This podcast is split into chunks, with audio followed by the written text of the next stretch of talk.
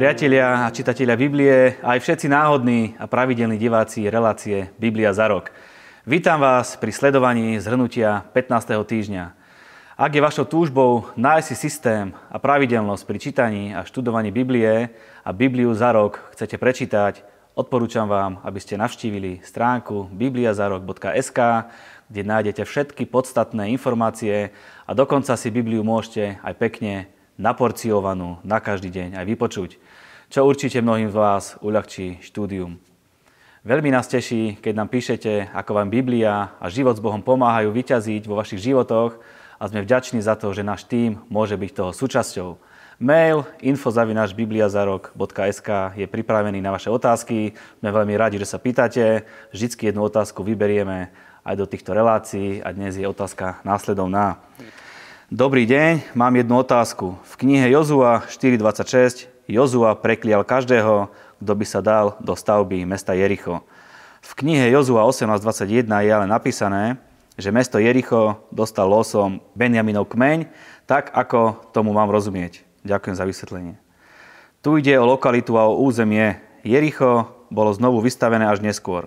Jozuova kliatba sa doslova naplnila v knihe Kráľov 1634 za jeho dní vystavil Chiel Betelský Jericho.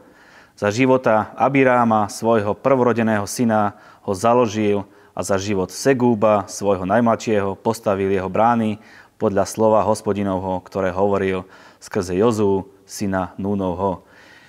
Ja sa vrátim k minulému týždňu, kde sme si rozprávali o Gedeonovi, Samsonovi, čítali sme knihu Rúd. Dnes nás čakajú traja velikáni Samuel, Saul aj Dávid. Sledujete reláciu Biblia za rok. Mojím dnešným hostom je Martin Mazuch a reláciou vás prevádza Marian Kapusta. Maťo, hovorím za celý náš tým, že sme veľmi radi, že zase ideme počúvať to, ako ty vnímaš výklady dnešného textu. Ďakujem za pozvanie a ja sa veľmi teším. Prosím ťa, pozbuď nás, prečo dobre čítať každý deň Bibliu. E, Bibliu je dobre čítať každý deň a nielen každý deň, ale v prvom rade čítať preto, lebo keď niekto seriózne chce poznať Boha a chce mať skutočne objektívny pohľad a poznanie Boha, tak jediným objektívnym, nemenným zjavením alebo e, posolstvom, informáciou, e, súhrnom informácií k tomu, aby človek poznal Boha, je samotná Biblia, Božie slovo. Čím lepšie človek pozná Bibliu, tým má objektívnejší svoj osobný subjektívny pohľad. Čím ju pozná menej, tak jeho pohľad je viac subjektívny a čím viacej je ten pohľad ľudský, tak je chybnejší a môže byť tak subjektívny, že je úplne chybný, čoho je e, svetkom dokonca aj celá história ľudstva a mnoho tragédií nielen v celom e, ľudstve, ľudskej spoločnosti, ale aj v mnoha životoch, osudoch jednotlivcov, ktorí chceli poznať Boha, ktorí nejakým spôsobom ho e, hľadali, ale ak sa človek otrhne od objektívnych práv Božieho slova, tak to môže skončiť e, veľmi tragicky. A možná aj dneska v súvislosti so Savlom sa k tomu e, dostaneme a poukážeme na to. Takže keď niekto číta Bibliu pravidelne tak, že skutočne ten objektívny pohľad príjma z Božieho slova, tak má veľkú šancu, že právým poznaním pozná skutočne Boha a to má veľmi dobrý vplyv na život človeka. Takže spomínal som, že dneska nás čaká toho veľmi veľa. Čaká nás Samuel, Saul a Dávid, tak poďme hneď na Samuela. Ako by si vedel charakterizovať jeho osobnosť? Samuel uh, už uh, je výnimočný a zvláštny tým, ako veľa božích mužov, že sa narodil za zvláštnych okolností a patrí uh, na koniec obdobia sudcov, teda je to posledný sudca pred tým, ako prišli uh, veľmi ťažké chvíle, situácie a obdobie na Izrael. A po ňom už prichádza prvý kráľ uh, Saul a Samuel je posledný sudca, ktorý je vo veľa ohľadoch výnimočný a kľúčový k tomu prechodu od obdobia sudcov k obdobiu kráľov v Izraelovi. Áno, zdal sa mi taký veľmi rázny a proste naozaj šiel stále za, za Bohom. E, spomínal si aj jeho zvláštne narodenie, tak e, ako k tomu došlo? Keď sa ti zdá zvláštny a rázny, tak to, jeho môžeme znovu spomenúť pri tej prvej otázke, prečo je čítať Bibliu. Samuel sa hlavne vyznačoval tým, že jeho poznanie Boha od samotného malička pochádzalo zo slova. Je napísané, že Samuelová služba alebo čas, ktorý trávil v Šíle, v tom e, polochráme a polostáne, kde bol stán donesený z púšte pri príchode do zasľúbenej zeme, tak sa venoval písmam a všetkému tomu, čo doteraz o Bohu bolo zhromaždené. A týmto bol Samuel silným človekom Božieho slova. Vieme, že sa narodil teraz za zvláštnych okolností a jeho žena Anna ako keby vyprosila jeho narodenie. Čo nám to hovorí? Aká bola Anna teda? Uh, Hanna alebo Anna bola uh, Božia žena, mala uh, dobrého muža, aj keď ten muž mal e, dve ženy a e, toto vypôsobilo, e, vy, vybičovalo, vy zintenzívnilo tú situáciu, že Chana nemohla mať deti a tá Penina, druhá žena, deti mať mohla. A tak sa chodievala do Šíla, do chrámu modliť a doslova v koreni v základe mena Samuelovho, to je uh, Shemael, hej, Boh vyslyšal, teda je to vymodlený, je to vyprosený uh, syn od Boha, ktorý keď sa Chane narodil a tá jej prázdnota a túžba bola vypočutá, tak ho aj tak nazvala. Samuel, Boh ma vypočul teda na Samuelovi je vidieť naplnená osobná potreba a túžba človeka, ale aj zároveň je na Chane a príbe, jej príbehu a Samuelovi naplnený ďalšia etapa dejín spásy a tak, ako sme hovorili, prechodu alebo roz, rozmnoženia, rozšírenia a zastabilizovania Izraela a celej izraelskej spoločnosti v zasľúbenej zemi. U Chany ešte je veľmi dôležité e, povedať, že ona bola nesmierne silnou a smelou ženou a v tom originále tej modlitby, keď sa modlila, keď ho vyprosila, tak je tam vidieť, e, ako na mnohých miestach v Biblii, tá charakteristika izraelskej mentality a charakteru, kedy v modlitbe vyprosovala nie s nejakou falošnou pokorou Samuela, ale povedala, že ak ona nemôže mať dieťa, tak to nie je jej problém, ale je to problém tvoj Bože, lebo ja som žena stvorená na to, aby som e, mala deti. Moja, moja úloha na zemi je rodiť deti a ja ich nemôžem rodiť. A toto ja ne, som nespôsobila, ani to nemôžem napraviť. Toto je všetko e, tvoj problém. A e, toto ukazuje na, na vystihnutie e, skutočnosti, aká je. Keď Boh dá, že človek má ostré videnie veci, tak vie vystihnúť veci ako sú, uvoľní sa smelosť viera, uvoľní sa jasné videnie a potom má to taký výsledok, že sa narodí taký velikán, ako bol Samuel. Nie každému je jasné, keď to číta, ale je tam napísané, že keď mal zhruba 3 roky, že Anna ho reálne odovzdala späť do Šíla, aby mohol slúžiť. Áno. Celkom tvrdý krok asi. Sľúbila to Bohu.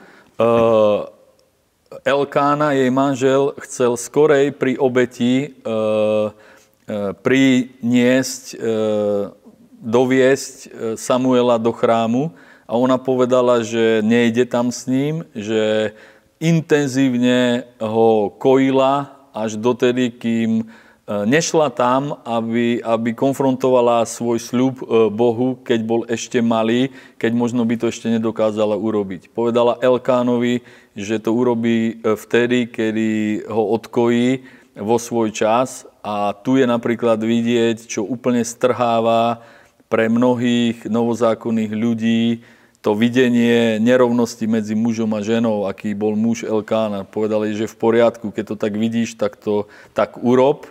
A potom donesli trojročného Samuela s trojročným bíčkom, ktorého obetovali ako výkupné za prvorodeného a obeď vďaky, ale zároveň si ho neodniesli domov ako vykúpeného, ale ho tak ako slúbila, nechala slúžiť v chráme a Eli jej potom požehnal v budúcnosti, nech jej Boh deťmi e, vynahradí to, že zasvetila Samuela službe Bohu. E, ako často ho videla matka? Keď ho Myslím, že každý rok, keď chodili raz ročne, tak sa s ním stretávala, veľmi radosne sa, sa zvítali a mali, mali tak, takýto zvláštny nadielku vzťah, ale Samuel vyrastal v Božej prítomnosti v chráme. Je tam ešte chválospev Anny, ktorý nám hovorí o tom, že ona ako keby bola radšej za to, že Boh vypočul, ako za to, že jej dal to dieťa. Chválila Boha za to, že je Boh, ktorý vypočúva Áno, modlitby. áno. A, a keď e, je tam veľa zaujímavých, silných zjavení v tom chaninom chválospeve, a čo je zaujímavé, je prvá, e, tá vec, že nebola nadšená len z toho, že bola naplnená jej potreba a túžba, ale že, keď to tak povieme, že to funguje, že Boh ju vypočul, preto, že, to, že to jednoducho uh, je tak, že Boh ju počul. Preto nazvala Samuela ša, Šmuel, Šmuel, čo Šema je, je počuj, uh, počul ma Boh, Samuel, to je tá rovina, z čoho musela byť obrovsky nadšená, že komunikuje s Bohom, že Boh odpoveda na jej modlitby. A jedna ďalšia zaujímavá vec, ktorú povedala v tom chválospeve, povedala, že e, lebo ja viem, že žiadny e, človek e, sám vo svojej sile nedokáže urobiť to, čo urobiť má, a to je obrovské, obrovské zjavenie. Ak nech je človek akýkoľvek, potrebuje niekoho iného a ona v tom chválospeve poukazuje na Boha, aby človek naplnil ten plán a zámer. A tam ukazuje, čo sa prejavilo na Dávidovi, ktorého e, vnímame a vidíme, že sa neustále spolieha na Boha, inak by nebol tým, kým David bol. Keď mal zhruba 12 rokov Samuel, Boh ho povolal. Áno. Ako ho povolal? Povolal ho tak, že e, hovoril k nemu, pretože e, Samuel mal e, načítaného, napoznaného Boha z Božej prítomnosti v šíle a hlavne zo zvitkov, ktoré e, čítal, ale e, nemal, alebo jeho štýl, jeho spôsob vzťahu s Bohom bolo na Božom slove. Preto je napísané, že napríklad on bol strašne silný v slove a vo vyučovaní a v zjednocovaní Izraela slovom, takým spôsobom, že v tomu zase pomohol Éli, ktorý 40 rokov súdil Izrael a mal obrovskú skúsenosť. Takže na tretí krát pochopil, že nie Éli ho volá, ale Boh a e, podstate ho vyučil, pomohol mu, že nech e, zostane a začne komunikovať s Bohom. A v tej komunikácii s Bohom začalo Samuelové povolanie, kedy mu obrovské proroctvo zjavil, s ktorým mal potom Samuel problém ho povedať Élimu, ale Éli v tomto bol proste muž na svojom mieste, kedy vedel prijať e, Božie slovo proroctvo, lebo bol duchovný človek v službe do takej miery, že jednoducho, e, aj keď to bolo fatálne a tragické pre neho osobne a jeho rodinu, tak to prijal, uznal a potvrdil Samuela v jeho povolaní. Nedá sa mi neopýtať, aké bolo to proroctvo? To proroctvo bolo, že veľmi tragicky skončí Éli, E, na konci svojej služby a jeho rodina pre chovanie sa jeho synov, ktorí boli podľa výpovede slova zlí, ktorí proste znevážili hospodina, úplne, úplne degradovali službu v chráme obetí a všetká úcta, ktorá náleží pri službe kňazom, tak oni ju postrádali a ešte množili ďalšie hriechy, ktoré boli nezlúčiteľné s tým, aby neprišiel súd na nich.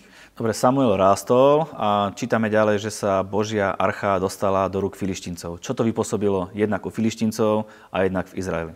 v Izraeli to ukončilo jednu etapu a to 369 rokov, teda len o málo e, e, menej, ako bola archa zmluvy v Šalamúnovom chráme, sídlila archa zmluvy v Šíle. A toto obdobie, kedy bolo Šílo hlavným mestom Izraela, tak e, toto obdobie skončilo a nastupuje obdobie kráľov, obdobie kráľa e, Dávida a pri e, ukradnutí alebo získaní v boji archy filištíncami a pri jej návrate je vidieť, ako boli duchovní filištínci, ktorí svojimi duchovnými metódami vedeli presne vystihnúť, že či je v tom E, Božia ruka to, čo sa im deje, pretože ukoristili truhlu zmluvy. A toto vedeli v tú dobu filištínci lepšie, ako to vedeli potom údoby sudcov v Izraeli. Preto e, môžeme nahliadať na tú etapu sudcov, že tí sudcovia aj takto definuje Biblia. Oni nie koncepčne budovali Izrael, ale v podstate e, fungovala iba tá charizmatická zložka. A keď prichádza Samuel, vtedy prichádza tá zložka, kedy začínajú systematicky študovať písma a kedy začínajú akoby vychovávať. Samuel mal už prorockú mhm. školu, dotedy e, tí sudcovia predtým nemali a preto e, to nieslo aj svoje problémy. Pomalinky zcela nenápadne prichádza na scénu Saul. Úplne Biblia ho len tak spomína, ako bol niekto, syn niekoho a zrazu začína jeho veľký príbeh. E, po tej udalosti, kedy bol Izrael porazený filištíncami a bola zobratá truhla, aj keď bola potom navrátená, tak e, e, dospelo staršovstvo alebo elita Izraela k tomu, že e, to nechcú, aby to ďalej pokračovalo tak a že chcú kráľa. Toto Samuel veľmi zle niesol, lebo mal svedectvo, že to nie je dobrá vec a že po tej stránke, že kráľa nemali a viedol ich charizmaticky od Boha povolaný sudca alebo autorita, bolo správne, kedy si ne, nenarokoval vyššie postavenie, ale iba ako toho služobníka, ktorý zabezpečuje to kráľovstvo Boha. Toto im aj vysvetľoval, toto oni nechceli prijať a veľmi ťažko sa s tým zmieroval je vidieť, že keď hovoril o tom s Bohom, tak Boh bol ten, ktorý ho upokojoval v tom, že nech to odsúhlasí mm-hmm. a nech to potvrdí, že to tak bude. Takže takto sa k, Saul, k Saulovi dostávame, alebo Saul na scénu. Ďalej jeho príbeh bol, aký vieme, že bol ďalej pomazaný od Boha, povolaný od Boha, že Samuel povedal, že toto je ten váš vyvolený kráľ. Bol ozaj taký vyvolený? Áno bol e, vyvolený, je, slovo hovorí, že ho vyvolil e, Boh za kráľa, ale tu zase vidíme väzbu na tú minulosť, lebo kniha sudcov končí e, tragédiou v kmene Benjamína, ktorá má súvislosť so Šílom. A na pozadí napríklad príbehu Chany a ďalších príbehov v súvislosti s tou tragédiou kmeňa Benjamína kedy môžeme pochopiť šílo a duchovnú etapu, veľmi dôležitú, ktorou sa dostávame k tejto dobe kráľovskej a e, duchovne posúvame ďalej, tak e, Benjamín si niesol so sebou veľké trauma a stigma toho, čo urobili. A toto spočinulo na Savlovi, ktorý bol zakomplexovaný, ktorý sa cítil utlačený, e, malý, cez to všetko, že mal všetky predpoklady, aby sa tak necítil, tak duchovne e, to nebolo dobre. Ale Biblia hovorí, že bol krásneho zozrenia, ano. alebo krásneho, ako by som povedal, krásneho... Mal, mal dobré parametre, dobrú postavu, o hlavu bol väčší, ano. bol veľmi schopný, šikovný, mal e, schopnosti, bol charizmatickou osobnosťou v zmysle e, schopností, ktoré sa viažú na, na telo a na duševné schopnosti do určitej miery. A druhá strana jeho duše bola zakomplexovaná, bol duševne proste e, cítil malosť e, v sebe a táto malosť mu zabránila prijať to pomazanie a povolanie alebo spracovať, nie prijať, on to prijal ale spracovať správnym spôsobom. Nespracoval to tak, ako by sa žiadalo. Už v podstate v druhom roku kráľovania Saula Boh povedal Samuelovi, že som si našiel náhradu namiesto Áno. teba, alebo muža, ktorý, ktorý bude podľa môjho srdca. Áno, teda e, doba kráľov a toho, že budú ďalší kráľovia, je už nezvratná, preto je vyvolený e, nástupca a tu vidíme... Prečo na... je vyvolený? E, preto, pretože e, od začiatku Boh vedel, že Saul e, v tej základnej veci, ktorá je diametrálne iná u Samuela. Proste on jednoducho od začiatku neposlúchal Boha, teda on nemal srdce, ktorým by dokázal udržať podstatu, teda nemohol by byť pre jeho charakter naplnený plán dejín spásy od začiatku. Tam sa musím opýtať, Boh ho vyvolil Áno. a predsa je to Bohom vyvolený a pomazaný človek. Tak prečo teraz hovoríš, že je to niekto, kto nenaplní ten Boží plán? Pretože, pretože e, to nevieme, prečo na tie impulzy, na pomazanie od Samuela, na to, keď sa ocitol medzi prorokmi, dvakrát máme e, situáciu, z ktorej vzniklo príslovie, či je aj Saul medzi prorokmi, ktoré známe dodnes. To znamená, že niekto sa dostane do situácie, ktorú e, ako keby zaznáva, je proti a v nej je za, teda sa úplne zmenil. Teda tu je ukázaná Božia moc a my nevieme, čo chýbalo k tomu, aby dokázal Saul pracovať e, s tým pomazaním tak, aby keď sa stal iným mužom, aby iným mužom aj zostal. Čiže on sa stal iným mužom pod pomazaním a potom znovu iným mužom, keď pomazanie odišlo tým starým Savlom. Mm-hmm. Potom vieme, že e, dostáva Saul príkaz, aby išli do vojny a aby celé to mesto alebo to kráľovstvo vyhubili na hubiacu kliatbu, ale nestalo sa. Áno. E, dvakrát e, ukázal veľmi silne Saul, že jednoducho nevie poslúchať Boha, nevie sa podriadiť vystihnutej Božej vôli. To prvýkrát, keď mal čakať a mal Samuel obetovať, tu je inak zaujímavá vec, že keď obetoval David, tak to bolo možné a to je zase z toho e, dôvodu, že David je najsilnejším predobrazom Mesiáša, ktorý je kráľ, kňaz, veľkňaz a prorok. A David nebol iba pomazaný kráľ, ale bol aj pomazaný prorok a bol aj kňaz a to mnohokrát vidíme, keď zobral na seba e, efot ale keď to urobil a chcel obetovať e, Saul, tak e, je vidieť, ako keby on kňazskej službe vôbec nerozumel a ťažkým spôsobom improvizoval a bál sa ľudu. Teda veľ, veľmi dával na ľudí a v podstate mal veľký nábeh, aby sa stal hoc úspešným, a častokrát pomazaným e, kráľom, ale veľmi typickým svetským politickým.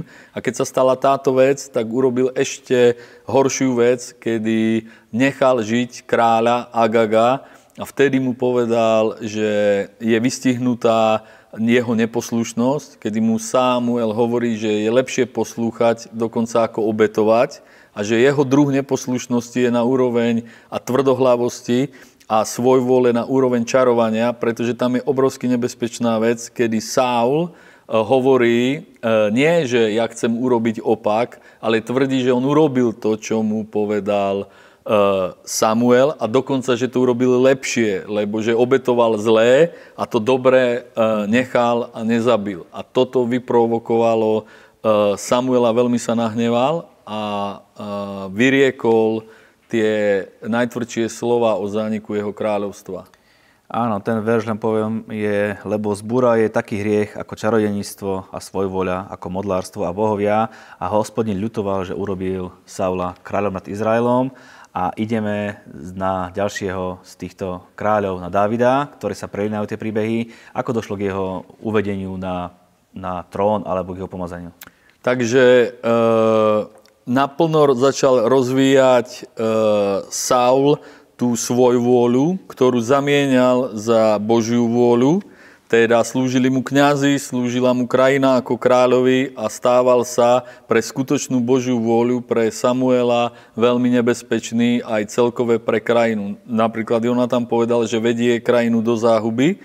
No a vtedy Samuel pod, e, dokonca Boh mu povedal zvláštnu vec, že nájdeš si výhovorku, pôjdeš do Betlehema, povieš, že ideš iba klasicky súdiť a e, proste viesť bohoslužbu, obetovať a pri tej príležitosti pomažeš Davida, ktorého som si vyhliadol, ktorý je človekom podľa môjho srdca. A vtedy bol pomazaný, e, povolaný do, do služby kráľa a do postavenia kráľa e, Dávid. A na problémoch medzi Savlom a Dávidom vidíme, ako silno bol svojou silou aj pomazaním, aj silou, aj e, okolnostiami už e, ustanovený Saul a to vypôsobilo obrovské problémy oproti pomazanému Davidovi. E, vieme, že k pomazaniu Davida došlo tak, že otec si zavolal všetkých synov okrem Davida a Davida zavolali až nakoniec, keď sa Samuel opýta, máš ešte nejakého syna?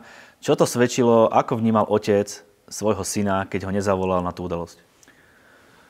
Uh, tak uh, ta, na tom príbehu je masívne ukázané nielen na Izaim, ale aj na Samuelovi, kedy ho upozorňuje Boh, že nech pokračuje v hľadaní, lebo že sa nedíva uh, nedíva e, Boh na to, čo vidí pred očami, ale na srdce. A toto nesmerovalo k Izaimu, ale smerovalo to k Samuelovi. A ten bol nositeľom najväčšieho poznania zjavenia Boha. Čiže to u, e, u jeho otca Izaiho je to proste tak ľudia, dokonca rodičia svoje deti častokrát nevedia proste odhadnúť a nielen odhadnúť, e, nevedia ich odhadnúť na to skutočne poznať, čo je v nich a aké majú povolanie. A vieme, že Dávid nakoniec bol pomazaný, vrátil sa bežne k životu, ktorý žil, nepovedal si hneď, že som kráľ a idem kráľovať, vrátil sa k životu, ale nejako sa dostáva na kráľovský dvor ku Saulovi.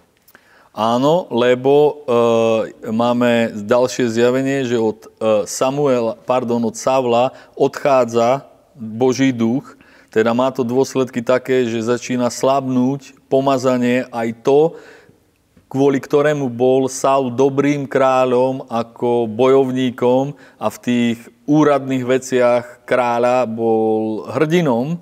O tom spieva David, keď zomrel Saul vo svojom žalme, že zomrel, e, že, da, že Saul s Jonatánom boli ako orly a boli obrovskí hrdinovia vojno, vojnoví, ale toto pomazanie takisto začalo od neho odchádzať a miesto toho ho napádal zlý duch, postupne stále viac a viac. To sa prejavovalo na prenasledovaní Davida, ale začalo to zblíženie Savla a priblíženie sa Davida tak, že mu našli, e, rozhodli, že potrebuje nejakého dobrého hráča e, na hudobný nástroj ktorý ho u, u, ukľudní, upokojí. A tu je ďalšie zjavenie o Davidovi. Nie len, že bol človekom podľa Božieho srdca, ale bol excelentný hudobník. A nie len excelentný čo do kvality hrania, ale tam sa prejavilo jeho srdce a to pomazanie prorocké a duchovné, pretože on hudbou vyháňal démonov alebo od, otláčal zlé duchovné rozpoloženie na Savlovi. Takže takto sa dostal David na Savlov kráľovský dvor. Uh, veľmi zaujímavé sa to začína rozbiehať, ale žiaľ musíme ukončiť, lebo čas vypršal. Dalo by sa o tom pokračovať. Tieto deje sú veľmi zaujímavé, je to perfektné čítanie. Prosím ťa, povedz nám, urob takú krátku reklamu na to, že čo bude v budúcej relácii.